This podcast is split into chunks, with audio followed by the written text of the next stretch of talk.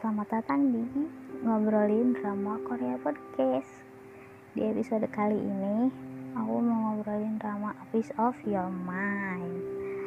Aku yakin ya gak banyak dari kalian yang nonton drama ini, soalnya alurnya tuh lambat, terus konfliknya juga ngalir halus, mainin perasaan banget. Pokoknya buat aku sih ya, bikin ketagihan, bikin baper. Udah jelas lah ya, dikit-dikit nangis, dikit-dikit ketawa gitu. Ya dikirain bakal ngebosenin, ternyata aku salah sangka. Jadi worth to watch ya, buat yang suka bermelo-melo, gak ada salahnya buat nonton drama ini.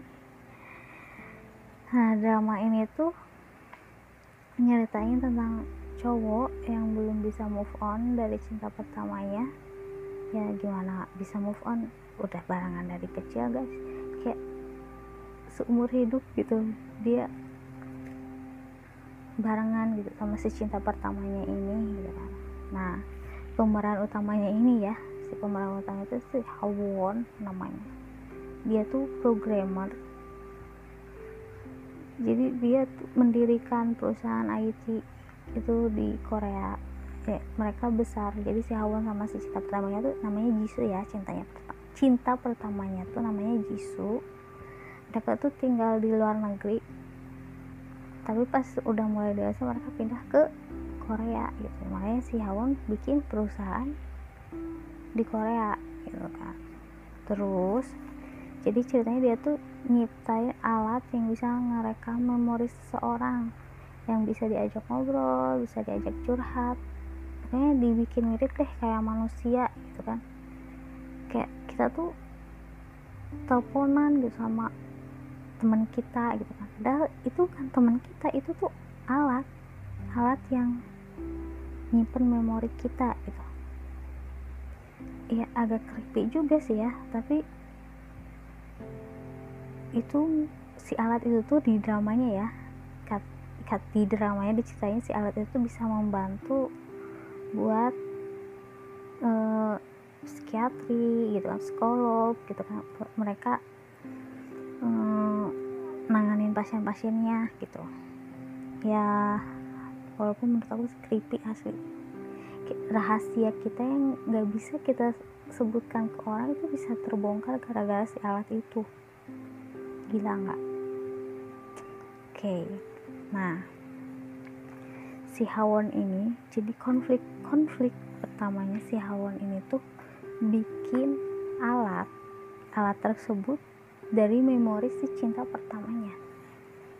Nah, itu pun dengan bantuan si nah bantuan si Sowo. Si Sowo ini pemeran utama ceweknya. Jadi si Sowo ini kerjaannya tuh ya ngerekam musik klasik gitu atau di studio. Dia tuh ngerekam, eh, pokoknya yang bantu ngerekam lah, apa ya disebutnya ya, aku nggak tahu ya disebutnya apa. Pokoknya kerjanya tuh kayak gitu. Nah di, dia tuh kerja di studio itu, dan si studionya tuh si studionya tuh dijual dan dibeli sama si Hawon. Si Hawon nyerahin ke saudara angkatnya, kayak nih urusin nih sama kamu. Nah jadi selama prosesnya itu, proses ngerekam memori si Jisoo, si Hawon tuh nyuruh ke si Sowu lewat si saudara angkatnya. Pokoknya ribet lah, ribet pokoknya. Jadi si Jisoo selalu cerita tentang Hawon ke ke siapa? Ke Sowu. Dan Sowu dengan polosnya dia cerita ke Hawon, yang dia nggak tahu kalau si cowok itu ternyata si Hawon. Dia ah kalau mau tahu pokoknya nonton aja ya. Nah ini poinnya, soalnya karena alurnya lambat banget, kayak ribet banget sih ini, bulak balik bulak balik. Ini tuh si Hawon coy, ini tuh si Hawon, si cowoknya terlalu polos atau terlalu apa ya, aku juga nggak ngerti. Pokoknya gemes sih, jadi selama nonton tuh gemes aja gitu, gregetan. Terus yang bikin makin gemes tuh ini si Hawon tuh bener-bener bucin banget gitu sama si Jisoo, padahal si Jisoo nya udah nikah loh.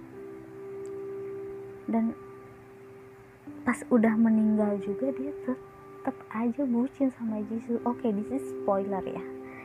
Oh, nanti si Jisoo bakal meninggal. Dan si Hawon tetap cinta sama Jisoo, tetap penasaran sama si Jisoo. Dan yang bikin makin kesel ya, bukan kesel, gemes gitu ya, si Sobu tuh malah jatuh cinta sama si Hawon.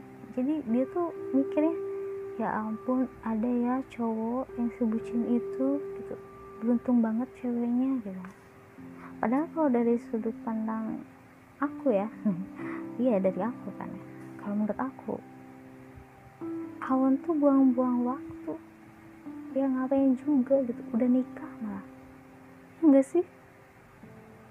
Dan si Sobu tuh kayak usaha banget bikin si Hawon nyaman, si Hawon terbuka gitu, walaupun ya dia tahu Hawon nggak mungkin suka sama aku gitu, Hawon sukanya cuma sama si Jisoo gitu lah.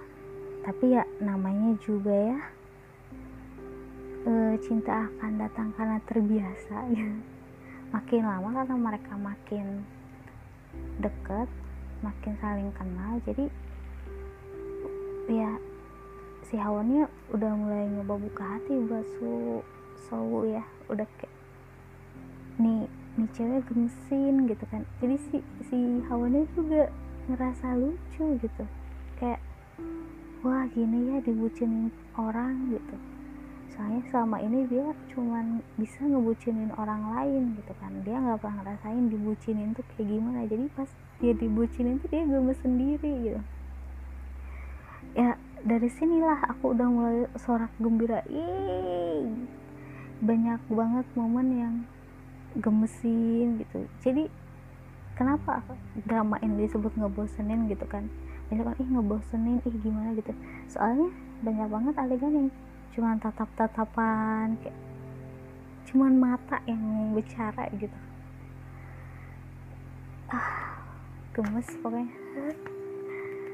Ini pokoknya di di bagian-bagian itunya kalian pasti bakal oh, sweet banget, ah, lucu banget sih, oh, gitu kan. Cuman ya cuman di episode terakhir jujur ya aku agak kesel, soalnya si cowoknya malah minta putus. Ya kali si Hawon udah mulai bucin sama dia ya, biasanya namanya cewek suka overthinking gitu kan ya. Tapi untungnya si Hawonnya tuh setia gitu, nunggu dia walaupun si cowoknya minta putus. Kayak oke okay, kalau kamu butuh waktu aku akan kasih kamu waktu gitu kan. Dan dia nunggu. Ya emang Hawonnya tuh udah membuka hati buat si Sowu gitu kan, dia juga ngerasa perlahan-lahan tuh ngerasa kayak terisi gitu sama si Sowu. Dia ngerasa kayak oh, ini dunia baru gitu buat aku, malah minta putus. What the hell. Jadi aku tuh ngerasa si Sowu tuh terlalu pusingin kata orang gitu, soalnya kan menurut di teman-teman di sekelilingnya si Hawon tuh kayak gak mungkin gitu kan, gampang ngelupain si Jisoo gitu aja. Padahal si Hawon benar-benar ngerasa ya soulmate aku ternyata bukan Jisoo gitu, ternyata Sowu gitu kan, yang bisa bikin dia nyaman, yang bisa bikin dia gak mikirin tentang si so, eh si Jisoo gitu kan. Dia pokoknya si Hawonnya juga merasa luar biasa cuy, kayak oh ini cewek harus diperjuangkan gitu kan. Ya gitu ya namanya pacaran, konfliknya pasti kayak gitu kan ya, kayak kata orang gini langsung overthinking gitu kan. Ya justru justru ya tapi justru menurut aku menurut aku nih si Jisoo itu bagi Hawan emang rasa keluarga gitu, ngerti nggak? Keluarga yang amat penting gitu di hidupnya, jadi pas ditinggalin ya nggak akan mudah nggak akan mudah buat ngelepas gitu, kayak kamu tuh seumur hidup barang aku gitu kan. Dia kayak kehilangan arah, ya pantas aja ya kan, si Hawan tuh nggak punya siapa-siapa, ibunya udah meninggal, walaupun dia ada keluarga angkat tapi kayak beda aja gitu kan perasaannya. Nah sedangkan ke Seoul beda beda vibe-nya juga beda ya, ibarat kata ya seperti yang tadi aku udah bilang, si Hawan seumur hidup cuma bareng sama Jisoo, sekalinya ketemu yang klik ya udah, dia juga pasti bucin gitu. Apalagi ngelihat semua usaha Seoul yang bikin Hawan nyaman gitu kan, gara-gara Seoul si Hawan aja bisa sampai tidur dengan nyaman, dan si Seoulnya tuh gak nyadar tentang ini gitu aja sih yang bikin aku kesel. Ya walaupun ya happy ending sih, happy ending kok, tapi kurang puas bagi aku, kurang puas ini ya, mau gimana ya gimana lagi gitu kan. Jadi drama ini tuh episodenya dipotong guys, seharusnya enam belas episode cuma jadi dua belas episode. Jadi di Koreanya nggak nge-hype katanya, kayak ngebosenin apa sih, ratingnya rendah makanya dipotong, jadi endingnya juga kayak dipaksain gitu, kayak tiba-tiba minta putus terus tiba-tiba balikan lagi gitu kan ya. Walaupun gitu worth to watch karena aku suka sama kebucinannya. Ih gak apa-apa sih bucin sama pacar ya daripada bucin sama mantan, ya gak sih? Kayak harus tahu gitu bucinnya tuh, tuh sama siapa gitu, tau ah pokoknya. Drama ini tuh deep banget ya, aku juga kepengen sih ya, sama sih kayak si Soul, kepengen dapet cowok yang kalau udah jatuh cinta ya udah bucin gitu kan, cuman gak gitu juga gitu, gak sampai terobsesi kayak gitu kayak si Hawan. Itu aja sih e, minusnya kalau menurut aku ya, si karakter Hawan tuh dia terlalu obsesi gitu sama mantannya. Untungnya sih ke Jisoo gak gitu amat, kayak oke okay, aku akan kasih kamu waktu gitu kan.